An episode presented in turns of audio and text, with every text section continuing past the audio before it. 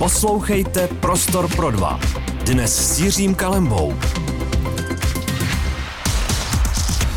Vše podstatné jste slyšeli, přeji vám dobré odpoledne. Ano, tady je pondělní prostor pro dva a vedle mě už Lukáš Pařízek, kterého zdravím. Lukáši, dobrý den. Dobrý den, zdravím. Tak eh, já jsem se vlastně chtěl zeptat, když jste sem k nám mířil autem, jestli někdy člověk v těch odpoledních zácpách jako by se vlastně nepřál to letadlo a přeletět to všechno celé. Jestli na to člověk jako občas přemýšlí. No, po každý. Vy jste čerstvý vicemistr Evropy v kategorii Unlimited. Uh, týmový. Týmový. Abych to tak, řekl jasně. s Martinem Šonkou. Já bych to chtěl vlastně, uh, já bych to asi v průběhu toho našeho rozhovoru chtěl vysvětlit, jaké jsou ano. kategorie. Chtěl bych se rád dostat tomu vlastně, kdy se stane pro člověka létání vášní, ale létání není to jediné, čemu se vlastně v životě věnujete. Vy jste dělali jiné sporty, také hrajete na hudební nástroje, takže budeme mít hodinu času na toto zkusit všechno probrat. Jste pro? Jo, jsem pro. Dobře, tak se těšte na zajímavé povídání s Lukášem Pařískem, které právě začíná na Rádiu Prostor. Poslouchejte Prostor pro dva. Dnes s Jiřím Kalembou. Já jsem tady měl už eh, sportovce ze, z oblastí, které mi jsou jako blížší. Míčové sporty, olympijské sporty, ale ten váš sport je pro mě neuchopitelný v tom, že nejblíž, jak se člověk dostane k létání, asi když jde na letiště a někam jako letí a věří tomu kapitánovi, tomu pilotovi. Ano. Um, jak se stane vášní tady ta vlastně sportovní odnož toho letání? Kdy si člověk jako řekne, jo, tak tohle chci dělat a nic jiného v životě už nechci poznat.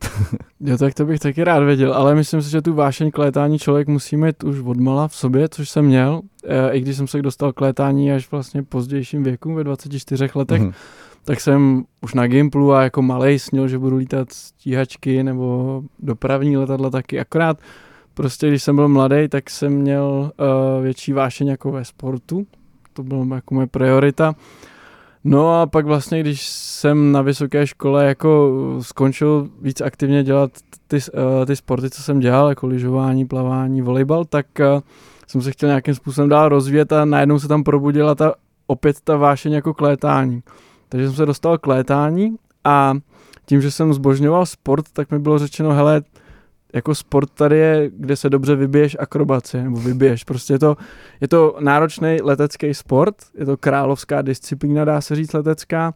A samozřejmě já jsem takový i ctižádostivý, takže jakmile něco těžkého, náročného, tak jsem hned jako zbystřil a ještě když to bylo jako sportovní odvětví, tak jsem to chtěl vyzkoušet a při prvních vývrtkách se mi vlastně eh, ta vášeň ještě prohloubila a v tu chvíli jsem říkal, to je ono, to chci dělat, vlastně je tam maximální svoboda s letadlem pořád potřebuji ale ty postupné kroky, jo, abych jo. si to dokázal představit. Jo, protože já jsem hrál basketbal, takže když jsem přišel eh, do tělocvičny a vzal jsem ten míč do ruky a dokázal jsem ho na ten koš hodit a ono to propadlo tou obroučkou, tak to bylo super. Ale než si člověk udělá vývrtku, tak tomu asi jako je no. trošičku delší cesta, ne? Jak to vlastně začíná? Protože vás se neposadí do letadla a řeknete tak pokus omyl, zkus to, když ne, tady prostě, Jasně. jo, je, je, jako, je, čím je to... to vlastně začíná? Jak do toho člověk vstupuje, jak se do toho dostává, do tohohle okay. světa? No, tak jasně, pro mě i možná tímhle s tím, jak jste to říkal, nebo jste to říkali, tak uh, vlastně uh, ty, ty sporty byly víc uchopitelnější, jsou bližší, takže proto jsem se k létání dostal až později, mm-hmm. protože jsem bral ty věci, které jsou uchopitelné. Mám rád, když jsou věci reální. A, a jak se k tomuhle dostat? Takže vlastně uh, začalo to tím, že jsem teda uh, si chtěl udělat základní letecký výcvik, PPL, Private Pilot License, mm-hmm. to znamená soukromý pilot letounu licenci. A vlastně tam začíná člověk tak nějak se učit, jak ovládat letadlo, základní, uh, základní principy letu, předpisy a takhle. A během toho si č- vlastně ty instruktoři všímají, jestli člověk na to má vlohy nebo tak a tam se do, začíná dozvídat ty informace, co je jako v letectví možný, jaká je ta cesta. Takže určitě dojít na letiště, začít dělat ten výcvik základní a během toho se i od těch instruktorů a dalších pilotů dozvít, jaký jsou další možnosti, jo. jestli jako lítat dopravně nebo tak.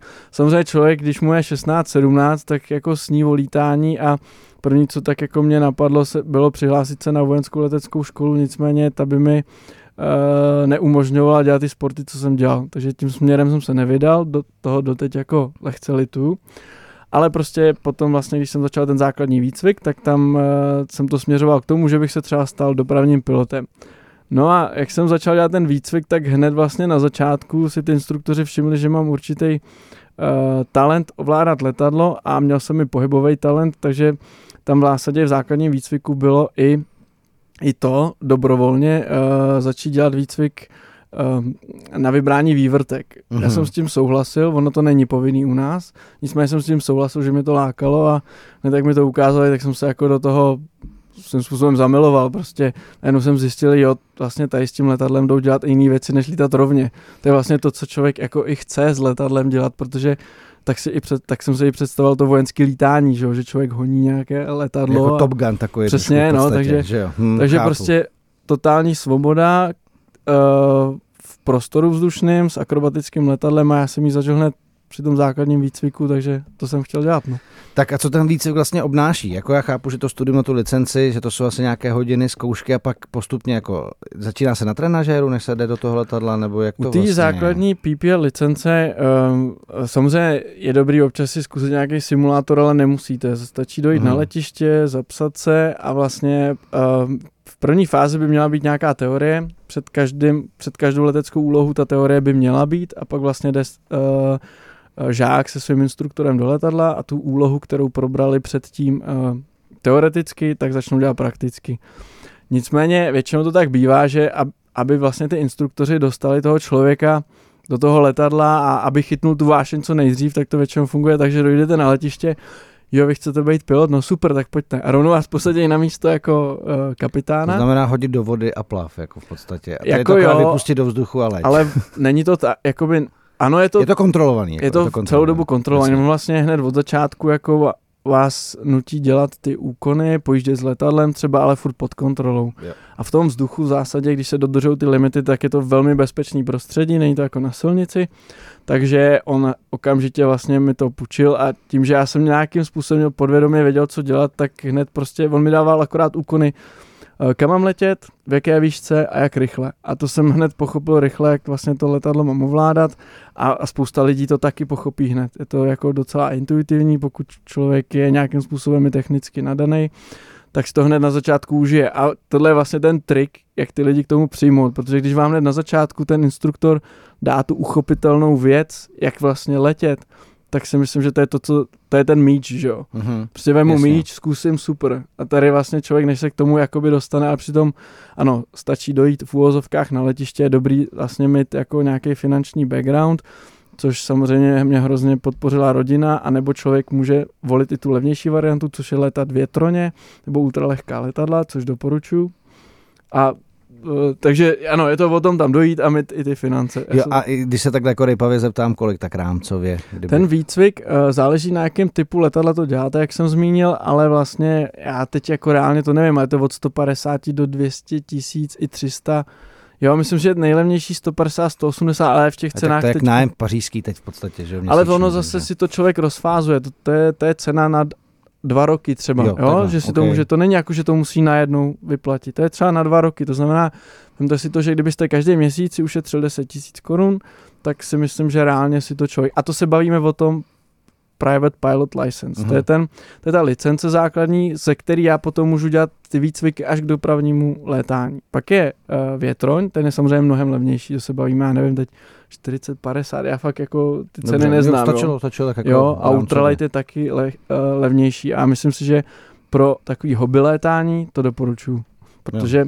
pokud člověk nemá vidinu být profesionální pilot nebo nelítat akrobaci, tak ty větroně a ultralehká létání uh, je super koníček a i na to se rozvíjet jako v tom vzdušném prostoru. Tak a teď mě zajímá jako pocitově to, když si člověk poprvé teda udělal nějaký ten trik, když jste třeba tu výhledku jako vybral, tak co tak jako vámi proběhne za emoci a říkáte si tak wow, znova. Víc, jo, ukažte mi něco dalšího, jak jste to měl? No, já jsem to bral zodpovědně, takže já jsem v zásadě oh wow, tohle jde s letadlem udělat a teď jako jak to vybrat a doufám, že jako neděláme něco, co není povolený, protože do té doby jsem jenom věděl, že všichni lítají poctivě rovně a dodržují hrozně moc jako předpisů. A teď najednou jsem mohl s, eh, s instruktorem dělat tyhle ty věci, ale nicméně hned jak mi to ukázal, tak říkám, to chci taky a chci to umět vybrat No a uh, co nejdřív se začít orientovat, což se povedlo a v tu chvíli hned jako jsem chtěl víc a víc jako dávkovat a těžší a těžší věci, ale samozřejmě nejde, dokud to člověk nějakým způsobem perfektně neovládá. Mě pak zajímá, jak se vlastně v, jak člověk vkročí do toho soutěžního světa, jakým způsobem se dá zlepšovat a i vlastně stran toho tréninku třeba zvykání si na to přetížení, protože to je taky jedna z věcí, které mě u pilotů trošku fascinují. Takže o tom se s Lukášem Pařížským budeme bavit za pár minut. Posloucháte Prostor pro dva. Dnes s Jiřím Kalembou. Pondělní prostor pro dva eh, s leteckým akrobatem, pilotem Lukášem Pařískem, se kterým jsme už sedli do eh, kokpitu, řekněme, udělali jsme první vývrtky a teď by mě zajímalo, jak pak vede cesta na ty soutěže, jak vlastně, jak vlastně vypadá ten trénink, to zlepšování, třeba to nabírání orientace, to, protože předpokládám, že pak, když se člověk s tím letadlem jako obrací vzhůru nohama, ze předu dozadu a tak dále, tak ta orientace je asi hlavní a potom nějak i fyzicky na to musí mít, mm-hmm. protože v tom letadle tak asi to tělo dostává trošku zabrat. Tak pojďme to teda vzít postupně, jak, jak pak ta křivka vede k tomu, k tomu soutěžnímu letání. No dobře, tak jsme začali teda v základním výcviku ty vývrtky, člověku se to líbí a začne zjišťovat, jak dál. Takže vlastně člověk musí dodělat tu, za, tu, tu první licenci, pak jsou nějaké hodiny, které musí nalítat i jako PIC, to znamená Pilot in Command, to znamená jako, že sám jako pilot musí ještě po dodělání licence nalítat nějaké hodiny, aby nabral zkušenosti a po nich vlastně může se ucházet o akrobatickou licenci. Já jsem začal dřív, já jsem vlastně neměl ještě akrobatickou licenci a lítal jsem s instruktorem, akrobatickým instruktorem, takže jsem tam neměl ty hodiny po, ty po té licenci, nicméně to jde tak udělat, pokud lítám s akrobatickým instruktorem. On si prostě všimnul, že mi to poje rychle, uh-huh. tak prostě jsme v zásadě tu zkušenost nabírali rovnou v akrobaci. Jo, takže já jsem i první svoje závody odlítal, když vlastně na mistrovství republiky 2016 měl bronz v té základní kategorie, ještě jsem neměl akrobatickou licenci. A to jde, jo? Jde, protože jsem furt pod dohledem. Je takhle. Já v zásadě jsem pod dohledem, že za mě kouká ze země, že jo, a předtím jsem měl jako hodiny vlastně i s ním v letadle, takže jsem byl furt pod dohledem a je to zase nejbezpečnější cesta. Takže člověk dodělá tu licenci, uh, najde si eh, školu leteckou nebo instruktora, který může učit akrobaci, Tady bych rovnou doporučil Jirku Durase v Karlových Varech. Tak, slyšíte to, poznamenejte si. Jirka Duras Karlovy Vary a e, vlastně tam přijede, řekne, že chce e, teda být akrobat a Jirka vlastně udělá stejnou, stejný scénář, jako když jsem začal dělat tu první licenci, vezme vás do letadla a rovnou vás začne, vyzkouší, jak na to reagujete. Je fakt, že poprvé, když člověk se začne motat s tím letadlem, tak jako ta orientace a to jsem jako byl, myslím si, že velmi zdatný v, orient, v orientaci, v orientácích a tak, hmm. ale přece jenom je to nezvyk. Jo, tam člověk jedinou referenci, kterou má, jsou věci, co jsou na zemi a teda horizont, jestli teda je vzhůru nohama nebo ne.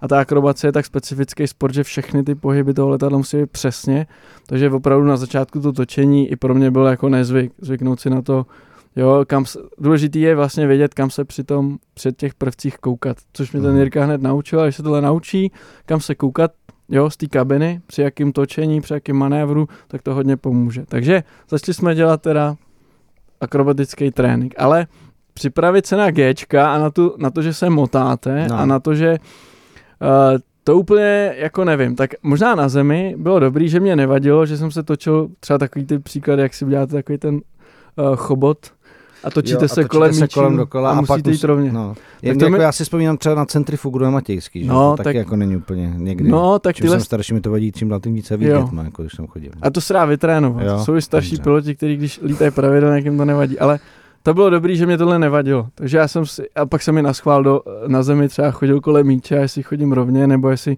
potom, co udělám 100 otoček, trefím ten balon do brány, tak to je, na takovou jako orientaci na to čím. Což ale znamená, opět to potvrzuje, že asi si na to měl teda vlohy, protože všechno tak nějak zatím bylo velice přirozené, co se týká jo. tvé cesty k té, k té akrobaci. Jo, je, ono v zásadě, já jsem se hodně natrápil s těma sportama předtím, že jsem se fakt jako snažil třeba plavat, byla vidina, že třeba jednou bych byl na olympiádě nebo tak, to samý byl volejbal, tam mě zastavilo za prvý moje výška, já už jsem pak jako ty chlapy, když jsou o 10-15 cm vyšší, tak sice jsem to doháněl výskokem, ale paradoxně jsem se ničil klouby uh-huh. a lyžování to jsem začal ještě později a pak jsem se ještě rozdrtil koleno, takže, uh-huh. ale tady najednou já jsem začal dělat pozdě nějaký sport a ono to šlo jako samo a ono prostě, když to jde samo, tak uh, podle mě je to to, co máte dělat, prostě jo, takže ano, byly tam prostě samovolně ty vlohy na to točení, a pak jsou ty Gčka a ty Gčka prostě to je, to ne, jako to vytrénujete pravidelně nějak, ale myslím si, že pokud vám to nevadí hned na začátku, tak je to dobrý. No, asi že jo. jsou lidi, kterým opravdu na začátku jsou nepříjemný,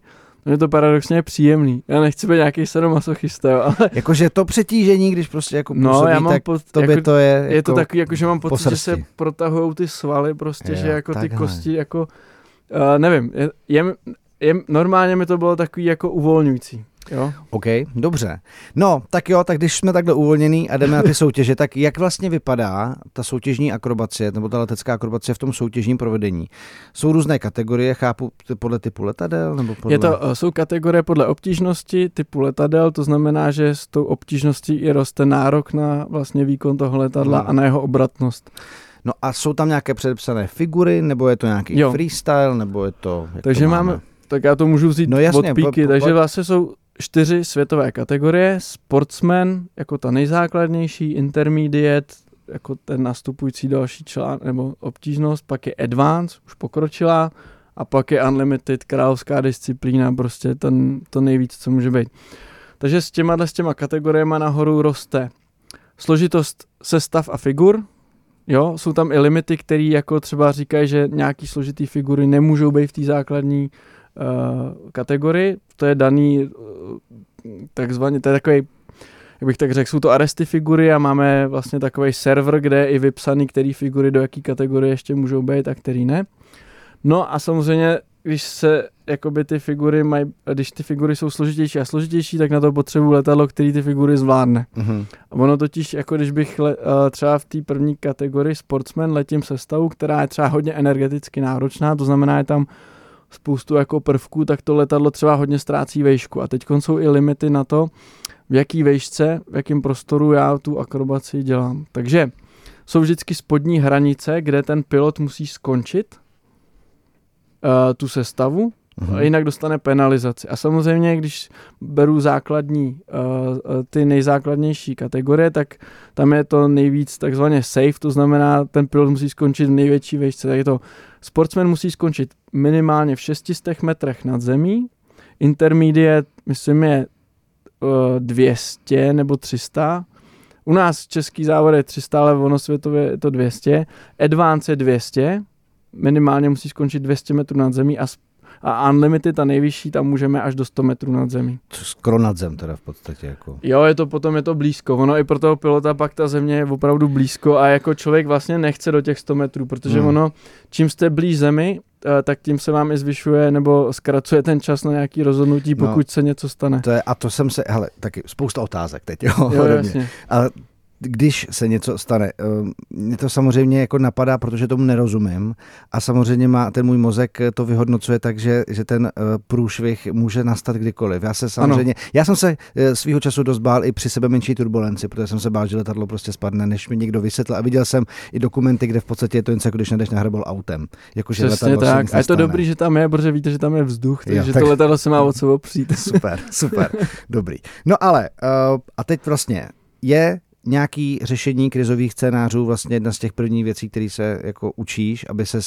z těch situací, Ano. kdy se to letadlo třeba zachová nestandardně, vlastně uměl poradit. Je to, jako, Jo, jo. je to, je to něco jako první, první eh, záchranný plán, jako kdy Je za co vždycky, zatáhnout, za jakou už je, brzdu. je tam i během toho výcviku prostě člověk se učí takzvaně emergency procedures, prostě, mm, jak bych to, emergency procedures, prostě jak se zachovat a jak postupovat během závažných prostě situací. Uh, to znamená, a tohle to trénuje, měl by trénovat se svýma instruktorama během základního výcviku, pokročilého výcviku a při, samozřejmě i během té akrobace. To znamená, i s tím vlastně naším instruktorem Jirkou Durasem jsme třeba trénovali prostě vysazení motoru, to znamená člověk vlastně si stáhne s tím instruktorem motor úplně na volnoběh a musí si okamžitě během té akrobace třeba vybrat plochu, kam by vlastně to letadlo poslal, Uh-huh. třeba na jaký pole. A až do poslední fáze prostě tak jako vlastně uh, se snaží dělat správný rozpočet, aby mu to vyšlo pak, a pak si jako přidá plyn a zase se stoupe a, a dělá se další cvičení. Takže ano, tyhle ty věci my trénujeme, je dobrý je mít v hlavě a opravdu být i připravený. Mně k tomu pomohlo i akrobacie s větroněma, tam zase můžu zmínit jako Benešov, uh, kde jsem lítal akrobaci s větroněma a v zásadě větroň jako nemá motor rovnou. To znamená jako třeba takový to když skončíte akrobatickou sestavu s větroněm, tak musíte rovnou udělat správný rozpočet a přistát. Tyhle věci si myslím, že mi taky pomohly získat zkušenosti, jak se zachovat v těchto situacích. Eh, má to člověk vlastně v hlavě, když nastupuje na tu soutěž, nebo je to něco, čím častěji vlastně a čím víc zvyklý na to si, tak to není Já si věc, myslím, bys vlastně řešil. No ten zvyk je blbá věc, protože pak se z toho může stát rutina a člověk jako vlastně nad tím vůbec jako nepřemýšlí a je fakt, že ho to může překvapit, protože z tisíce závodů vám 999 jako vyjde jako dobře a najednou ten jeden případ, kdy jste na to nebyl připravený, nevíde, takže jakoby podle mě je dobrý na to myslet, ale já vždycky říkám, je dobrý na to myslet bez emocí. Okay. Prostě jako, hele, je to tak, ale prostě ty limity jsou postavený opravdu tak, že když se vám to stane v tom daném letadle a uh, při té vaší zkušenosti, kam jste se dostal, to znamená v té kategorii, kde vy jste, tak i na základě vlastně toho, jak vás tam vybrali nebo jak byste se posouval na základě doporučení od instruktorů, tak byste v té kategorii měl v té vejšce, kde máte skončit, mít uh, tu, uh, tu zkušenost a být schopný vlastně tu situaci vyřešit tak, aby se nic nestalo. Jo, proto člověk musí postupovat postupně, nabírat ty zkušenosti a proto se vám pak ta i vejška, kde můžete minimálně skončit s tou sestavou, snižuje, ale to na základě zkušeností, kdy vlastně i vy si musíte být trochu jistý, že v téhle vejšce ještě jste schopný tu situaci vyřešit, příklad vysazení motoru, tak když vysadí motor, tak jako eh, to letadlo furt může letět. Je to uh-huh. jako kluzák, akorát prostě klouže hůř. Jo. To znamená, vysadí motor a když vlastně při té akrobaci vám vysadí v nějaký dobrý vejšce, tak vy, vy, ta akrobace se provádí nad letištěm. Ty závody jsou vždycky nad letištěm, takže vy vlastně můžete bezpečně potom přistát na dráhu. Jo, vy to jenom rozjedete, jako když prostě auto vysadí motor z kopce dolů, tak stejně prostě tak auto z kopce dolů z jede. dojede prostě, takže vy prostě z kopce dolů dojedete někam na parkoviště. Tak tady vlastně ten pilot by měl být trénovaný na to, aby když mu vysadí motor, tak prostě letadlo posadí na zem. Tak dobře, takže jsme bezpečně e, nějakým způsobem natrénovali a teď pojďme na ty e, soutěže a mě bude za chvilku zajímat, e, jakým způsobem to vlastně člověk trénuje, jak se to hodnotí, jak člověk ví, že to provedl správně a jak si třeba vizualizuje e, před tím letem tu svoji sestavu. Za chvilku na Radio Prostor. Posloucháte Prostor pro dva. Dnes s Jiřím Kalembou. Posloucháte pondělní prostor pro dva s Lukášem Pařískem, se kterým jsme teď eh, se vlastně během písně bavili i o tom a chceme to řešit samozřejmě i teď v rámci vysílání, jak probíhají soutěže, jak se vlastně ty sestavy jednotlivé trénují, jak eh, jak vy vlastně jako třeba v tom letadle víte, že jste to jako udělali správně? Kouká mm. na mhm. vás někdo, natáčíte se, máte to pocitově, nebo vám to něco v tom letadle říká? Protože já si to představu asi jako krasobruslení, že vy musíte tu, ten, tu figuru vlastně udělat správně a nějaký rozočí zapíše, že ano, to tak bylo. Že jo? Je to tak, je to krasobruslení s letadlem, který má spoustu jako specifik, to znamená letím, nějakou sestavu, krasobruslím s letadlem v prostoru nad letištěm a kouká na mě ze spoda pět rozočích. Tu sestavu, kterou já letím, tak oni mají na papíře a hodnotí, ta sestava se skládá například z deseti jednotlivých prvků a on hodnotí bodama od 0 do 10 každý z těch prvků. Každý prvek má nějaký koeficient, takže když mi dá desítku, tak to vynásobí tím koeficientem a pak se jednoduše sečtou všechny body jak jsme říkali, s náročností kategorií, jako když roste náročnost kate, eh, kategorie, tak roste i náročnost těch sestav. No a teď vlastně to probíhá tak, normálně na světových závodech jsou celkem čtyři sestavy se letějí. Mm. První takzvaně povolná volná, uh, free known se to jmenuje anglicky, tak to je sestava, kde vlastně tu sestavu znám, můžu si ji postavit na celý rok a skládá se z pěti povinných mandatory prvků, který mi dá federace na ten daný rok a zbylých pět já si můžu zvolit, jak chci, ale musí to mít v součtu nějaký počet bodů, který mají všichni stejný. Jo. Na tuhle tu sestavu já můžu trénovat celý rok a pak ji prostě předvedu na závodech. To je první sestava. Pak jsou další tři sestavy, ale ty se skládají až na těch závodech. A na těch závodech jednotlivý týmy, respektive státy, vždycky si vymyslí nějaký prvek, který tam chtějí dát. Takže každý stát dá nějaký prvek, který tam chce dát do té další sestavy, tomu se říkají tajné sestavy. No a zbytek se zase poskládá tak nějak z dalších prvků, třeba dalších pěti, vypublikují se ty sestavy, ono jich je třeba víc, ale všichni mají pak, všichni tam mají ty těch pět povinných prvků, ale to se poskládá, no a člověk to letí až na těch závodech, takže se na to nepřipraví. Takže další mhm. tři sestavy jsou o tom, že se postaví na závodech, a ten pilot třeba v životě takovouhle kombinaci neletěl. To se mi stalo teď v té Itálii na mistrovství Evropy. No a musím si to prostě takzvaně nachodit. To znamená, já si musím vzít ty prvky, naučit se je naspamět, jak jsou po sobě a nachodím si to na zemi, v nějakém prostoru na zemi si nakreslím vlastně ten čtverec. Ten čtverec je vlastně prostor, který mám uh, i ve vzduchu, je to kilometr, kilometr a je to krychle na kilometr. Ale já si nakreslím na zemi čtvereček a v tom já začnu chodit tu sestavu a chodím jí tak, jak bych to letěl. To znamená, koukám se tam, kam se koukám v letadle, s rukou hejbu tak, jak hejbu s kniplem a celý, všechny ty prvky se prostě snažím v tom prostoru, kde chodím na té zemi se naučit a naspomnět to nachodit tak, abych si to prostě zapamatoval. Eh, v tom letadle já tu sestavu mám před sebou, ale je to lepší jako mít před sebou a i si to pamatovat, protože já si pak i při tom chození přesně zapamatuju, jak to mám letět a jak to mám těm rozhodčím ukázat co nejlíp, aby hmm. se jim to líbilo. To je jako další taková. Je, jakože to je i o tom, že víte, že někteří rozhodčí třeba debají na tohle a ano, jo, jo je, to, to takhle. Pak je to na tě, na tý světo, eh, v té světové uh, na té světové úrovni už je to i takhle, no, že hmm. vlastně vím, že některý rozhodčí se zaměřuje na tohle a tak a je to i o tom, že já ten prvek můžu zaletět přesně, ale je to dobrý i jako mu to i hezky ukázat. Příklad, že nechci letět daleko od nich, jo? že prostě ta sestava má nějakou posloupnost, to znamená, že třeba některé prvky jsou hezčí, když si je zaletím níž, některý vejš, jo, a samozřejmě ještě pracuji s tím prostorem, abych prostě, to je pak jako velká hra. Jedna věc to je zaletět hezky a dobře, ale když to zaletím daleko hezky a dobře, tak ten rozhodčí to neuvidí pěkně. Takže to je ještě další věc. Takže a ty prvky jsou opravdu složitý. Eh, většinou se lítá na základních takových linkách, že člověk letí horizont 45 stupňů nahoru, kolmo nahoru, 45 stupňů nahoru na zádech, horizont na zádech, 45 stupňů dolů a tak. A na těchto těch linkách jsou různé věci, jako výkruty, kopaný výkruty, vývrtky a pak se dělají různé takovéhle kombinace.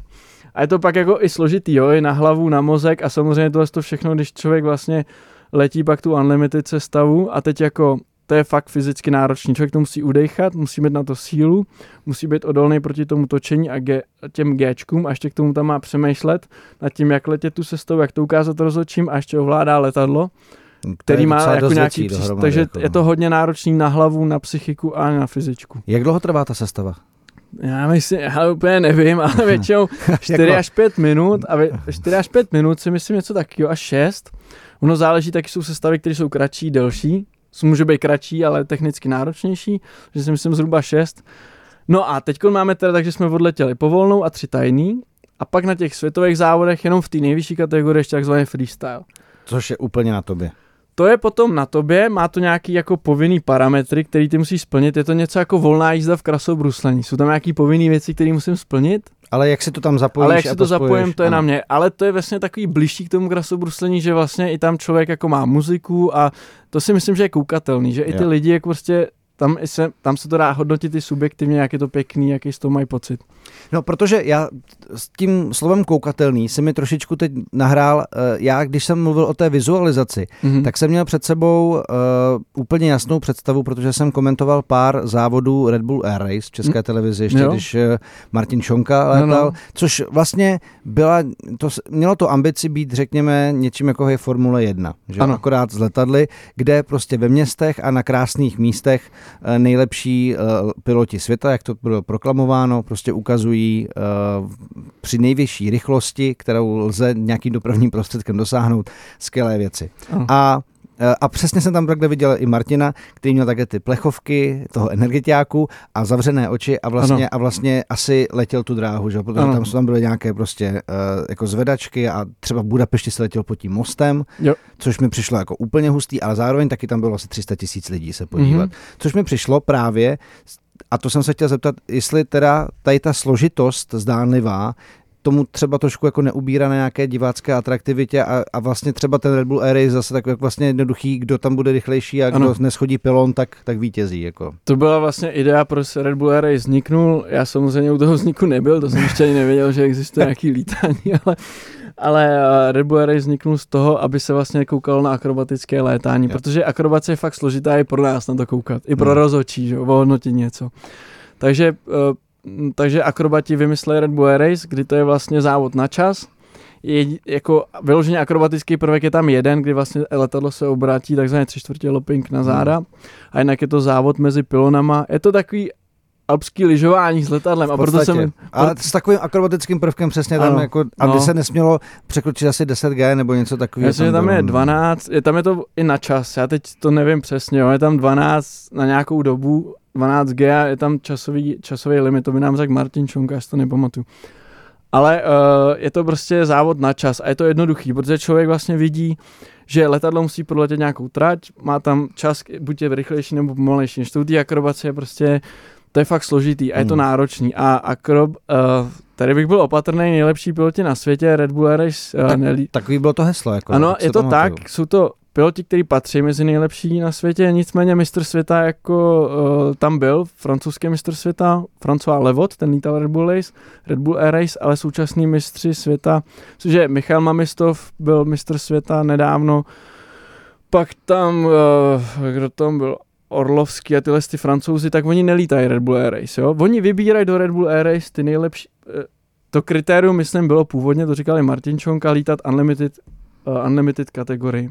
Nicméně pak vybírali prostě samozřejmě talentované piloty, ale nikoli nejlepší akrobatické piloty. To znamená, že tam i trošičku hrála roli v tom, řekněme, nějaká PR strategie, asi aby ten produkt eh, měl zajímavé osobnosti ano, a tak dále. Nebo takhle zajímavý. Museli by určitě talentovaný piloti. Já si pamatuju třeba Paula Bohoma, což bych... byl Brit, no, přesně, což byla dopravní pilot normálně. Právě přesně, byl tam třeba vojenský piloti, dopravní piloti a samozřejmě vybírali i piloty, kteří jsou schopní postavit kvalitní tým, mají dobré zázemí, to znamená jako e, znalosti a ještě teda finance samozřejmě.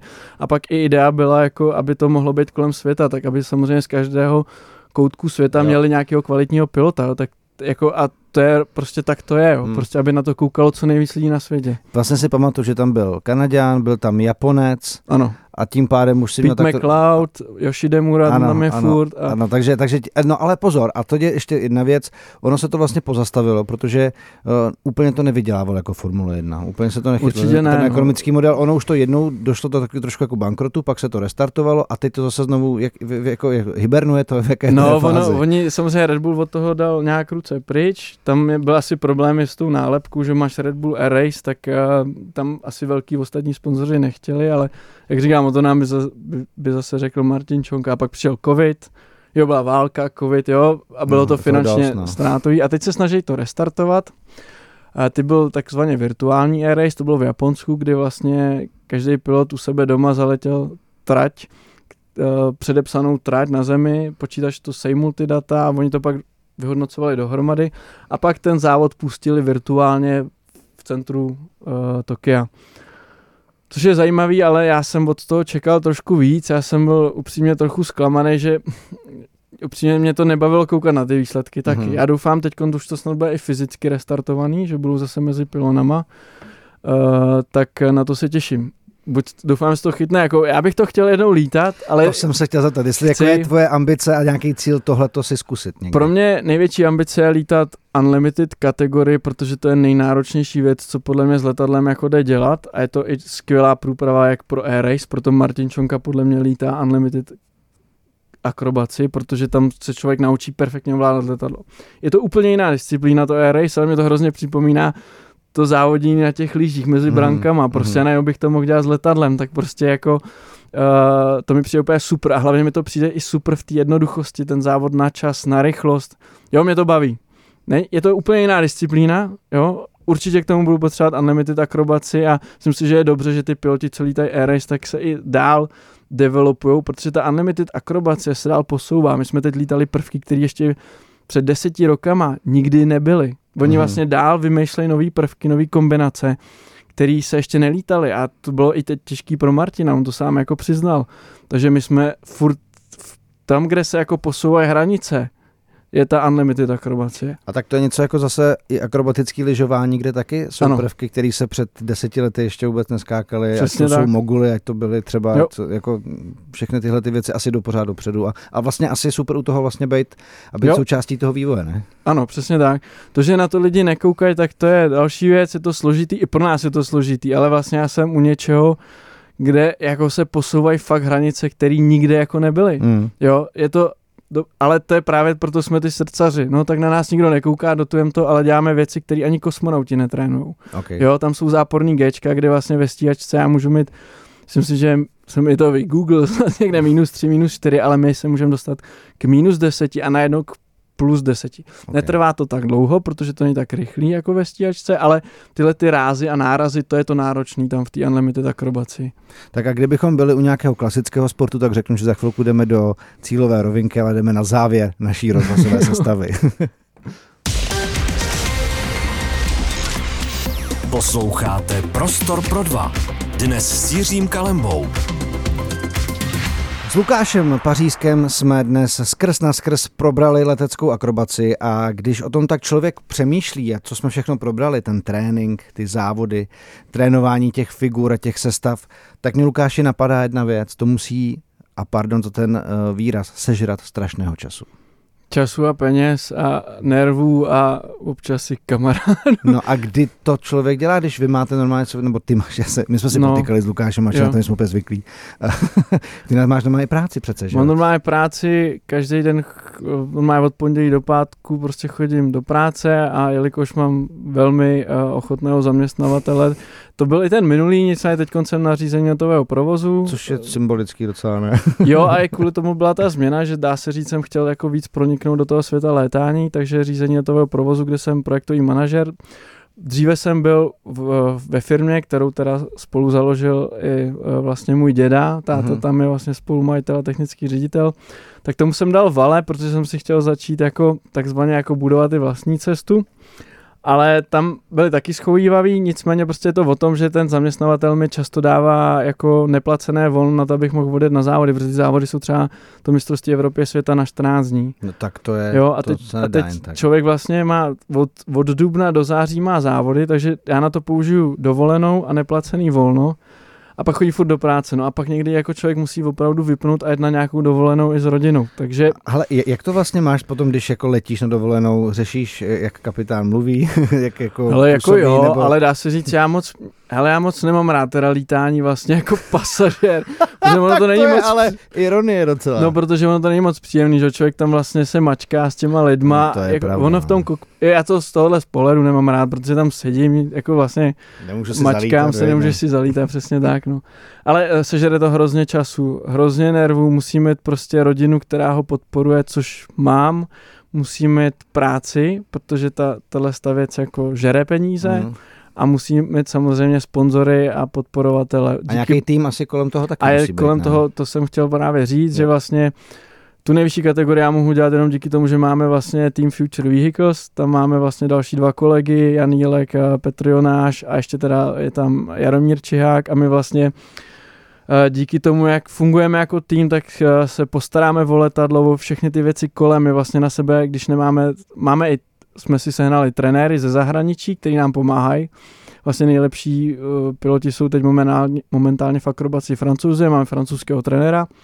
Ale když prostě ten trenér třeba nemůže přijet, tak koukáme na sebe, pomáháme si prostě stavět sestavy, studovat novinky, co musíme umět do dalšího roku a pak samozřejmě všechno obstaráváme kolem letadla a budeme se snažit i sehnat sponzory a tak uh, větší partnery. Takže eh, tam vlastně člověk je sice jako individualista v tom, ale prostě bez těch, z těch lidí by, by to vůbec nebylo možné. Já bych teda hrozně chtěl poděkovat rodině, protože vůbec jako, je to vlastně jako když začnete jezdit Formule 1 nebo motokáry, prostě vždycky tam na tom začátku je dobrý mít nějaký background, což většinou bývá rodina, hmm. která vám jako pomůže a tenhle ten sport je v tom hodně náročný a doufám, že ty výsledky, to kam to ženem a i když na to moc lidí nekouká, tak jako se jako ovděčíme těmhle s těm lidem tím, že jsou ty výsledky. No, no a do kolika se takhle dá jako závodně létat? To je super teď, že v zásadě to je sport, kde jako když vydržíte fyzicky a psychicky, tak jako ty nejlepší piloti, vystřela Martin Čonka, tak 47, takhle, jsou tam i tam jsou i 55, jo, dokonce někdo je i 60. Jo. Vemte si, jak teď Fernando Alonso, kolik mu je, 46? Jo, 40 něco, 40 určitě, něco, 3, no. no tak tam jde o to, že jako když člověk se Ale udržuje, se udržovat, že? No, tak tady je to hodně sport o zkušenostech. Mm. O zkušenostech udržet hlavu.